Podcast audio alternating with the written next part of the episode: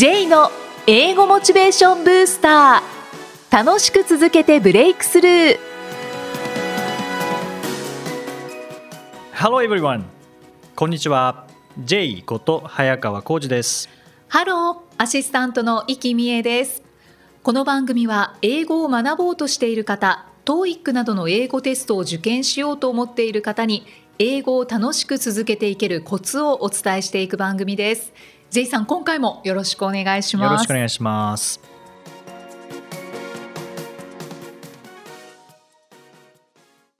さあ今回はインタビュー後編ですね。はいそうですね、えー今回も YouTube の猛牛チャンネルの制作者加藤総平さんへのインタビューです、えー後編の今回は加藤さんの英語学習歴について伺いました。はい。でぜひあその学習法面白そうとかあ自分と同じタイプだっていうふうに思われた方はぜひ同じように実践してみてください、えー今回も YouTube 猛牛チャンネルで TOEIC 対策もしくは英語学習について発信されている加藤総平さんにお越しいただきました。加藤さんよろしくお願いします。よろしくお願いします。えー加藤さん今は関東にいらっしゃいますけどもともと名古屋の金山でスクールされてましたよね。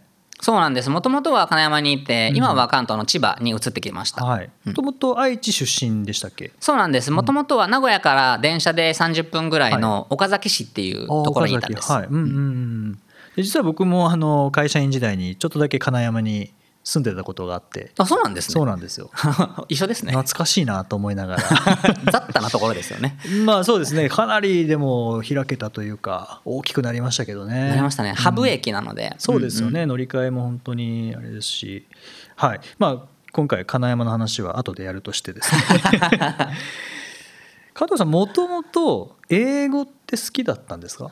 英語、もともとどこまで遡るかによるんですけはど、もともと英語好きでしたね。中学校1年生とか。あー中学校高校の頃、はい。英語好きっていう意識はなかったんですけど、うん。うん得意でしたね。あそうなんですね、うん。へえなんかこうそう中高特に特に中学校に関しては英語言うほど勉強しようって思ってなくてもできちゃったんですよ。なんでですか？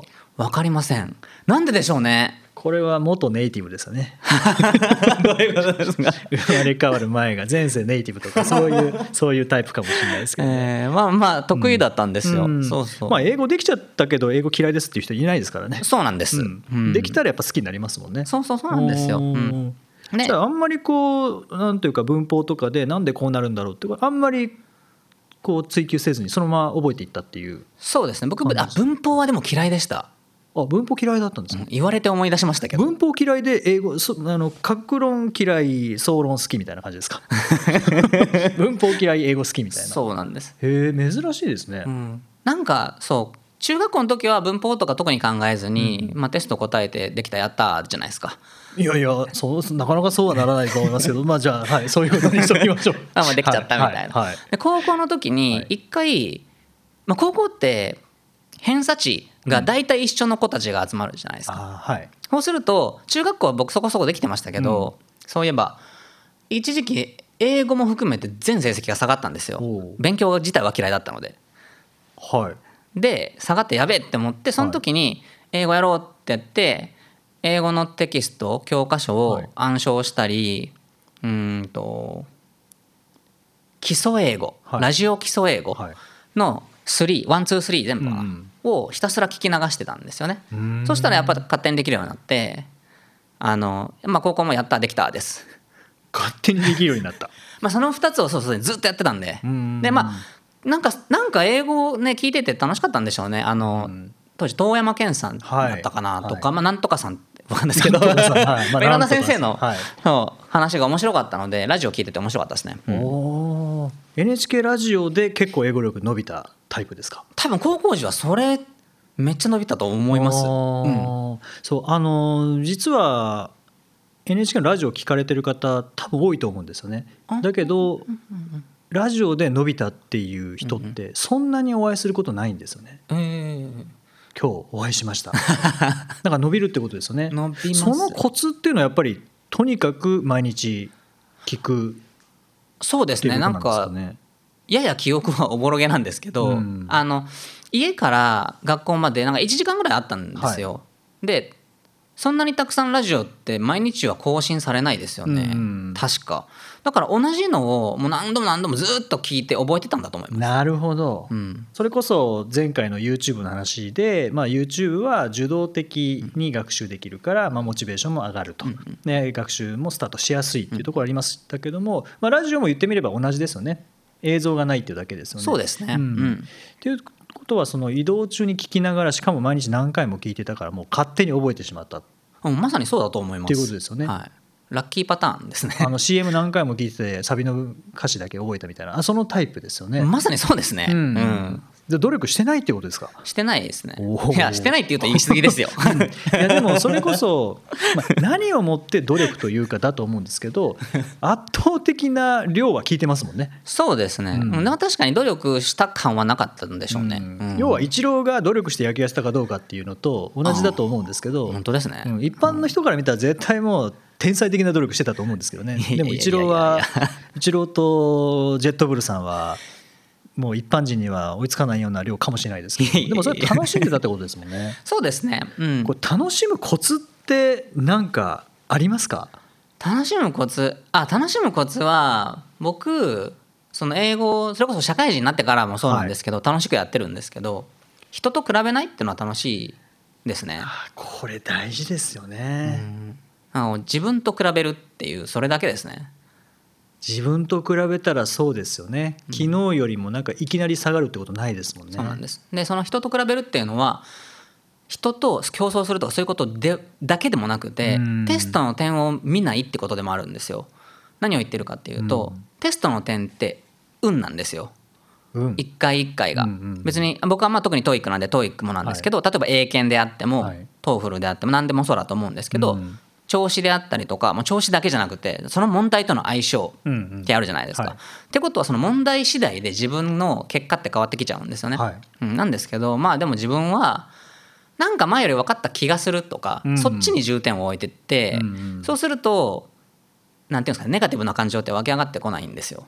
そうですね。うん、確かに。やったできるようになったってうんうん。ひたすら思って生きてきて、英語に関しては、はい。うん、そうするとまあ楽しいですよね。だからうん。自分があちょっとできた。前知らなかった単語があれ今回そういえばちょっとギリ覚えてるとか、うん。そういう細かいところを楽しんだって感じですかね。なるほど、うん。その自分の成長を楽しむみたいなあまさにそんなところですかね、うん。おー。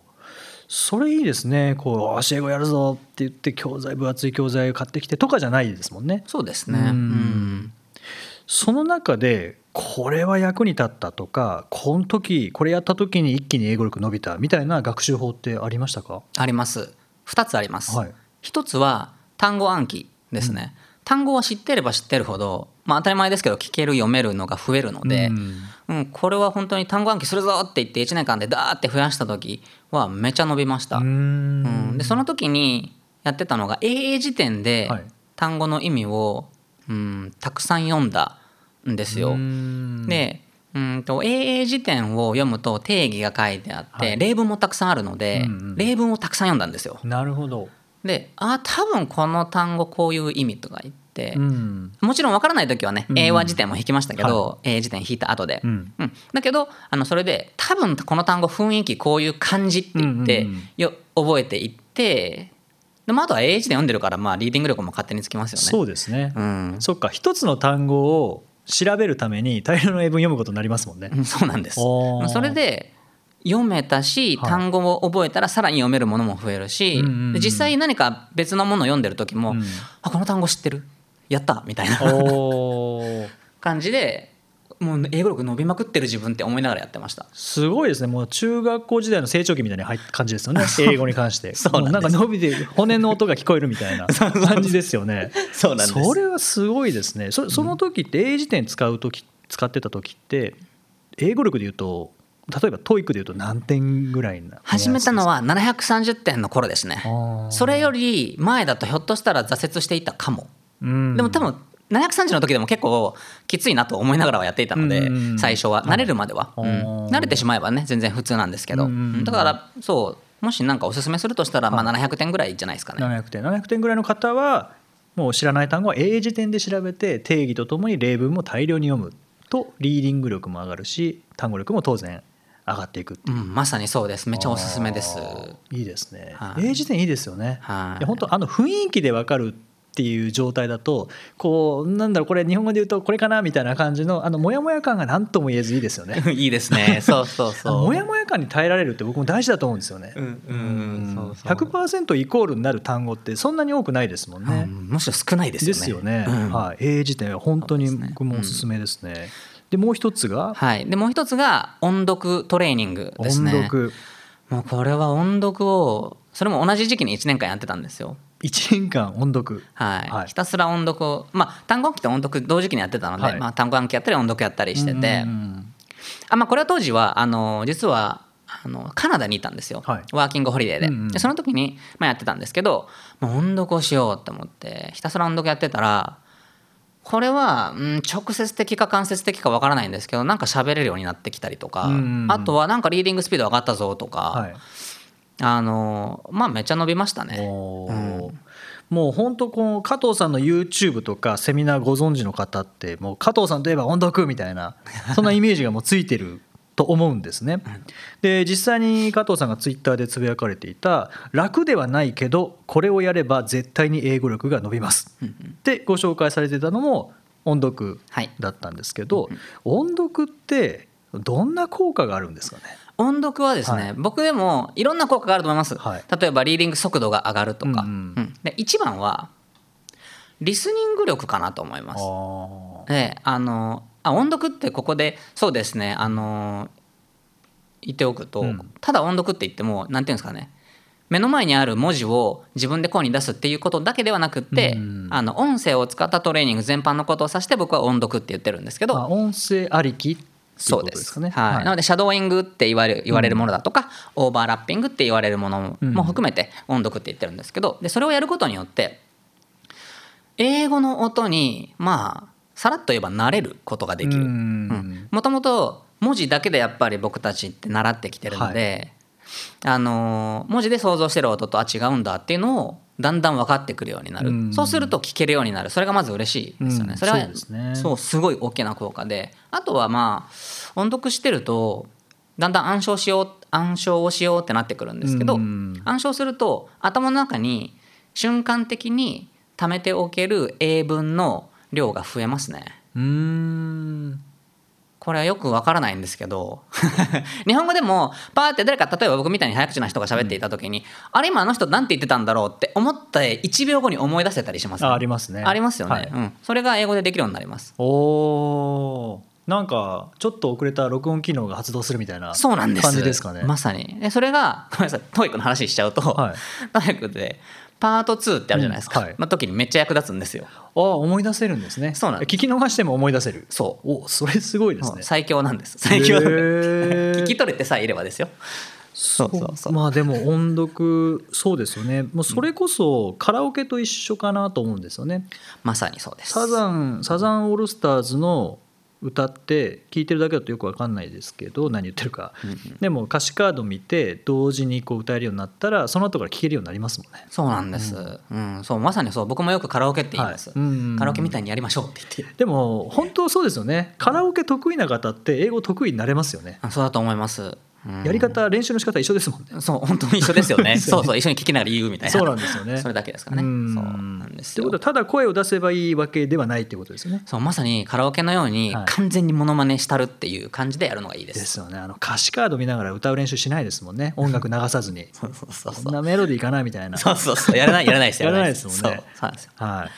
えーじゃあ音読ってどんな素材を使うべきですか？で僕は個人的なには何でも OK だとは思います、何でも OK。ただくじけないぐらいの難易度がいいですね。ああのこれどんだけやってももう無理じゃんってはい。聞いた瞬間に思うとかやった瞬間に思うのは、うん。まあそれはできないと思うんでやらない方がいいですね。うん。でまあ、おすすそういうふうに例えばどんな素材をすればいいですかって学習者の方に聞かれた場合におすすめしてるのはその方の持ってる英語力のだいぶ下から始めてくださいって言いますね。例えば多分これ聞いてらっしゃる方がどれぐらいかわからないんですけど、レベル的に、うん。まあ、一般的な大人の方だと僕がおすすめするのはうんそうですね。英検3級とか中学校3年生の時にやってたリスニングの音声だとちょうどいいですよって言ったりしますね。でリスニングですリーディングじゃなくてリスニングの音声。うん。ということは、まあ、英文で見たら結構簡単って思うぐらいですよね。そうです。はい英文見たら分からないところないぐらいだと思いまうん。すでそれでまずシャドーイングとかってやっぱ難しいので、そういったやす優しいところから始めていって、あこうやってやるんだぐらいの学んでいくとまあ入りやすいですよね。ううん。んっていうふうには言ってますけどまあでも何でもいいかなとも思うまあ、興味があって、一面もあの挫折しないようなやつであれば何でもうんそうですそうです。何かこうすごい好きなはい、アメリカのこうね女優さんとか男性のね俳優さんがいたりとかして、その人になりたいって思ってやれる人はやればいいと思いますし。あー僕それやってました。あ本当ですか、はい。うん、クリントン大統領。クリントン大統領。何言ってるか全然分かんなかった、うんうんうんうん。けどやっぱり僕もスピーチに興味を持ってたので、うん。あの何万人の前で喋ってるのはやっぱかっこよかったんですよね、うん。な 何言ってるか分かんないけどずっと聞いてましたね、やっうんうんそうそう。ぱあれは良かったですね。ですよね、はい。そうそういうふうに興味がバッて生まれてきたら多分何でもできちゃうと思うんですよ。できちゃいますね。そうそうそう。飽きないんですよね、うん。分かんなくても。そうそうですよね、ううんんっていう感じですよね素材に関しては、うん。これ音読の順番とかってあるんですか？例えばもうあの先ほどもおっしゃったシャドーイングっていう、シャドーイングって基本的には文字見ないですよね。見ないです。音を流しっぱなしにして耳に入ってきたものをそのままちょっと遅れて口から出していくっていう、うんうん。すごく難しいトレーニングだと思うんですけど、まあ、一方であのオーバーラッピング、えー文字見ながらぴったり重ねて読んでいくっていう音読もありますし、あとはリピートみたいな音読もありますよね。はい。音声流して止めて同じように言うこれなんか順番おすすめの順番とかってありますか？僕のおすすめの順番はシャドーイングでいきなりやることですね。いきなりシャドーイング、はい。でここで「えっ?」て言われることが多いんですけど、はい、これえって思いました。ですよね、はい、でも実は僕多分自分自身がシャドーイングから自然に始めてたんですけど、あそうなんですね。まあ、最初聞くだけでしたからね。うんうんうん あのそれこそ基礎英語とかやってた頃も、あの別にテキストなかったんですよ聞いてただけ聞いてただけ。完全に耳からですか？そうなんです。そう。テキスト見てたのかな？いや見てないと思います、うん、だし、まあ、社会人になってからもなんか文字見たくなかったっていうのもあって。文字見たくなかった。はい、で、まあ、聞くだけやってて、はい。でそこで、まあ、もちろんね文字から入る勉強もしてたこともあるんですけど、うん思ったのはシャドーイングとか、まあ、リスニングから始めて音から聞くと、文字に引っ張られないんですよ音。えー、と文字から見るとなんですかね簡単なところでいくと「My name is 総平加藤」って言うんですけど「うんうん。My name is」じゃないですか、うんはい。そんな英語ないじゃないですか。ないです。うん。だけど音だけ聞いて例えば日本語で「私の名前は何とかです」っていう時は「My name is」ですよって言われたらなんかもう文字にならずに「My name is」なんだなってとりあえず思うじゃないですか。うん。ですね。とか、はいはい僕がそれですごい思ったのが「First of all」っていうのがあるんですよ。はい First of all って。でこれって「First of all」って何ですか？まず第一にか。はいまず最初にとかそうですよね。First of all、うん。っていうのとかって音からもう覚えといた方が楽なんですよね。そうですよね、うん。もうそのまま聞こえてきますもんね。そうなんです。ん。で文字見ちゃうともうどう考えてももうこれファースト・オブ・オールだろうってはい。僕思い込んじゃってそれ引っ張られるんでうん。それをなくすためにシャドーイングをまあまあなりリスニングなり。うん。とにかく音から入るっていうのをおすすめはします。マストじゃないですけどね。うん。もちろんね、ううん。ん、あのいやきついですっていう方は文字見ながらシャドーイングするっていうのもありだと思いますけど、まあ、僕どっちかっていうとシャドーイングからしますかね。うん、ぜひそうですね。ぜひあのそういうやり方もあるんだっていうふうに今思われた方はぜひ新しいいきなりシャドーイングですよね。そうです。あリスニングやってからですかね。リスニンググやってからシャドーイング、そうそうそう。れは文字は見ておくんですか？見ないです。見ないで。はいリスニングやってあこういう話かって分かった状態でシャドーイング。そうですそうです。おー。もしかしたらこれやってみるとあれ意外とできるってなるかもしれないですよね。そうです。はい、であこれきついってなったらまたステップを文字を見てで最終的にシャドーイングっていう生き方でもまあ悪くはない。全然ありですことですよね。はい、もうそこはもう自分で一番いい感じを見つけるのが一番いいです、いやでも本当そうですよね、もう正しい唯一のやり方ってないですもんね。うんないですね、うん。うん。自分に合ってるやり方が一番いいやり方ですもんね。まさにそうです。はい。はい。そう思います、はい、でここでまた TOEIC に話変えますけどもあの TOEIC の学習と音読ってすごく相性がいいと思うんですよね。まあ、でも多くの方が苦しんでるのも現実ですよね。で TOEIC も嫌だって思われてる方もいらっしゃるかもしれない。でその TOEIC を楽しく学べたら実力もついて上達も早くなると思うんですけどもそれもしかしたら学習法をどうにかするなのかもしれないですし、もしかしたらその前の時点でのこうマインドセットなのかもしれないですよね。で加藤さんご自身の経験を振り返って TOEIC を楽しむためのコツって何かありますか？これ実は僕学習者としては、はい。TOEIC を上げようって言って学習していた時期がないので、なのでそういう意味では TOEIC を上げるために楽しむっていうこと実はお答えできないんですけど、うんあのただその最後990点取るまでの間は上げようとはやってないですけど、どうやってまあまあなんとなく楽しめたなって思ったことがありまして、それはうんと誰か人と TOEIC についてとりあえず喋るっていう。おで何を喋るかっていうと、はいい、ろいろツッコミを入れてみるみたいな。TOEIC に。そうです。TOEIC にツッコミ入れる。なんでこれこれいつもこんなダメ社員が出てくるんだろうとあかー。そういうの多いよねっていう、うんうん TOEIC に対する愚痴を言ってみる。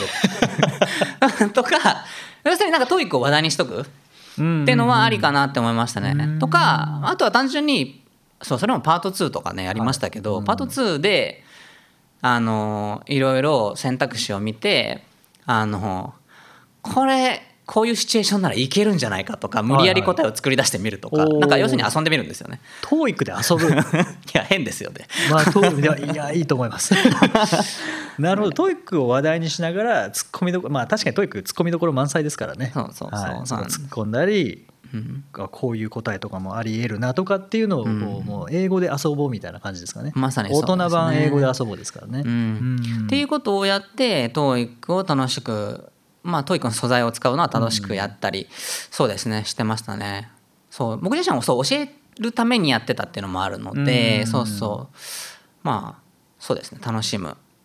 あとはまあ英語自体を楽しむっていうのは僕さっきも言ったような気も言ったかもしれないですけど、はいうん、人と比べないっていうのはもう一番かなと思います。いやでも本当そこですよねはい。やっぱなんか僕らってこう人前で英語話すのってやっぱ嫌ですもんね。うん電話でかかってきて英語でなんか聞かれてんじゃないかみたいな なんか自意識過剰になってみたりっていうのはやっぱり人との比較があるからだと思うので確かに人と比べずに自分昨日の自分と比べながらちょっとでも知識が増えたりスキルが高まったら喜ぶっていうような感じですかね。まさにそうです。うん。はい。はい。もう本当にもう今後の猛牛チャンネルからも目が目がというか耳がですかね。あ目がですね。YouTube ですもんね、えー 目が離せませんけども、まあ、ちょうどこのインタビューが配信される頃に猛牛の音読ゼミというのが開催されますけどもこういう加藤さんの活動とかセミナー情報に関するチェックっていうのはどうやってしたらいいですか？そうですね。あの僕がツイッターのアカウントをやってますので、はい。ツイッターで「アットマーク JETBULL990」ジェットボール990おをフォローしていただくと。えー、といいかなと。あとは YouTube チャンネルを「猛牛チャンネル」で検索していただくと出てくるので、それチャンネル登録していただいたりとか。あとはうーんもしくは Google で単純に「ジェットブル」で検索するとあの出てくると思いまはい。す。、ぜひ検索してみてください、えー最後に満点60何回でしたっけ？62回ですね。62回。満 TOEIC 満点62回の加藤さんから TOEIC を勉強している方へのメッセージぜひお聞かせください。はい、あのいろいろ、まあ、自分できないなって例えば問題解いたりしてたらそういう時もあるとは思うんですけどそういうところには、まあ、気にはそんなにせずにしっかり自分ができることに目を向けてやっていけば絶対英語ってできるようになればなるほど楽しいですしまあ TOEIC だけじゃなくて将来的に喋るっていう時になった時もそれが絶対基礎になってできるので本当に自分の成長に意識を向けて頑張っていけば楽しくなってくるのでぜひですね楽しみながら学習をしていただければと思います。はい、えー加藤さん本当にどうもありがとうございましたありがとうございました。英語で名言。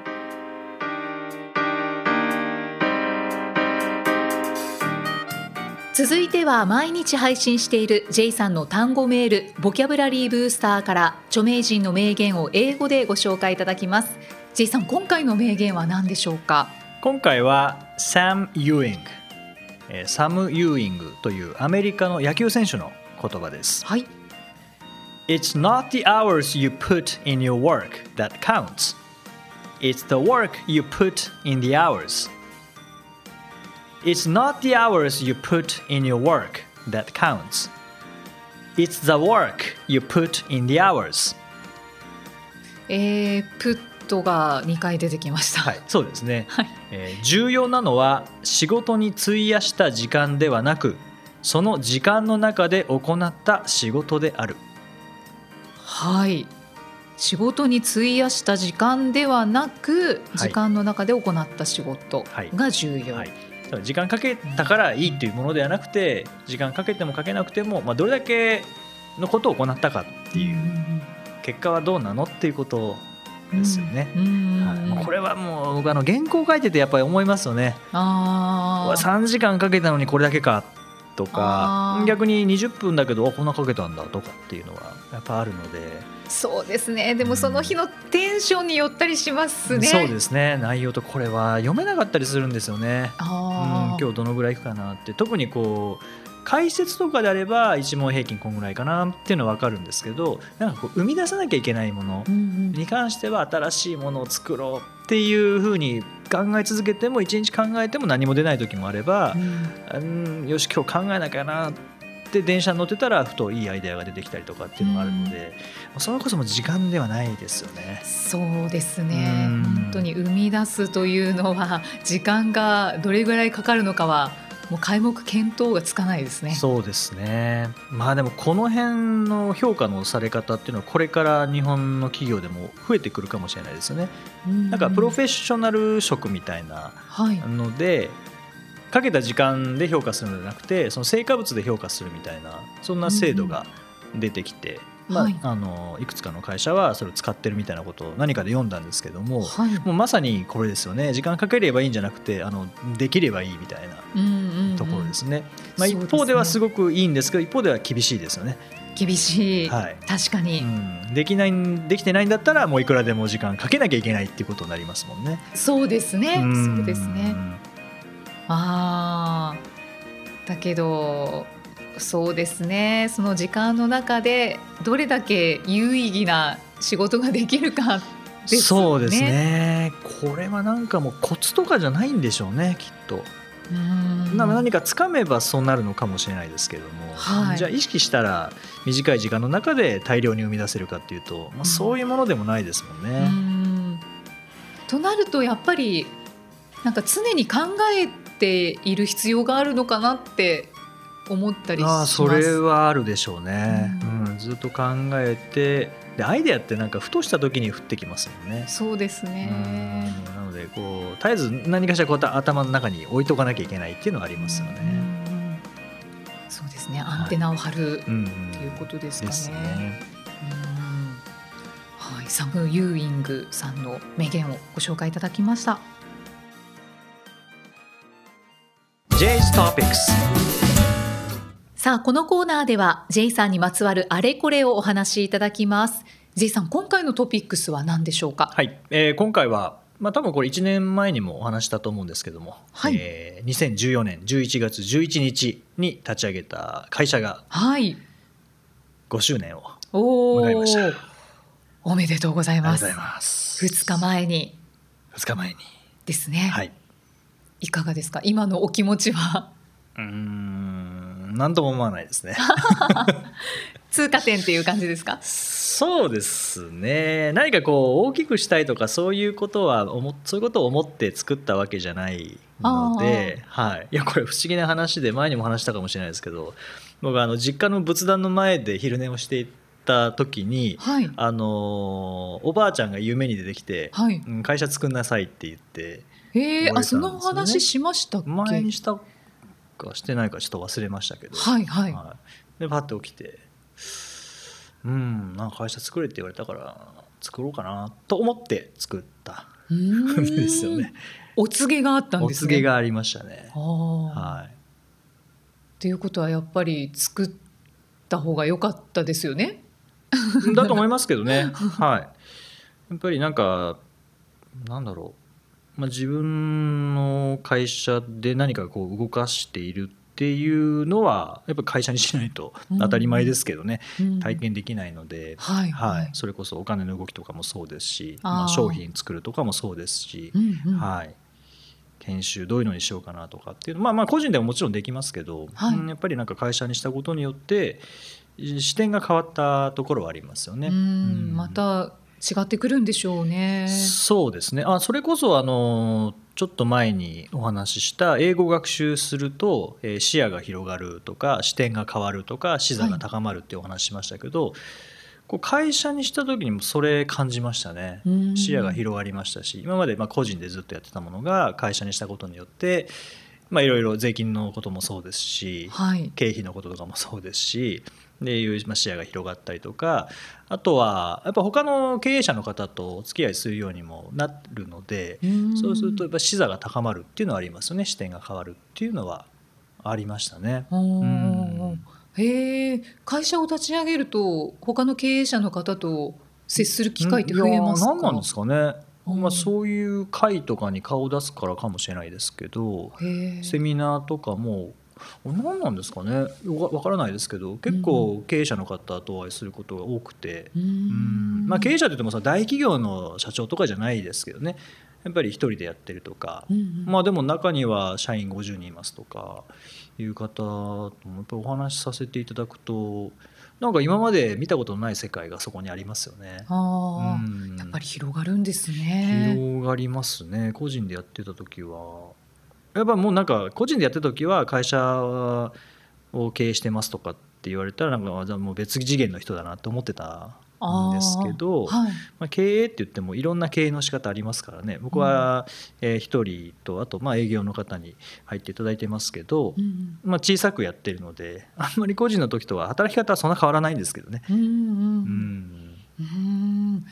だけどやってみないとわからないですよね。そうですね、うん。そうですね今後は今何か考えていらっしゃることは？今後はあのーまあ、今作っているところなんですけどあのオンライン化していけるものはオンライン化していこうっていうのが思っていて、まあ、今もあのオンライン講座とかやってるんですけども、まあ、はい。もうちょっとこうセミナー受けてモチベーションが上がってえ始めてみたんだけどなんかやっぱり学習ってこう右肩上がりにいくものではないので、うん壁にぶち当たるんですよね。まあ、その時に壁を越えられるようなそういう何かオンラインのサポートができたらなっていうのは思っているので、うんまあ、その辺を今作っているところですかね。うんはいうんじゃあこれからよりまた広がることをはい、応援しております。ありがとうございます。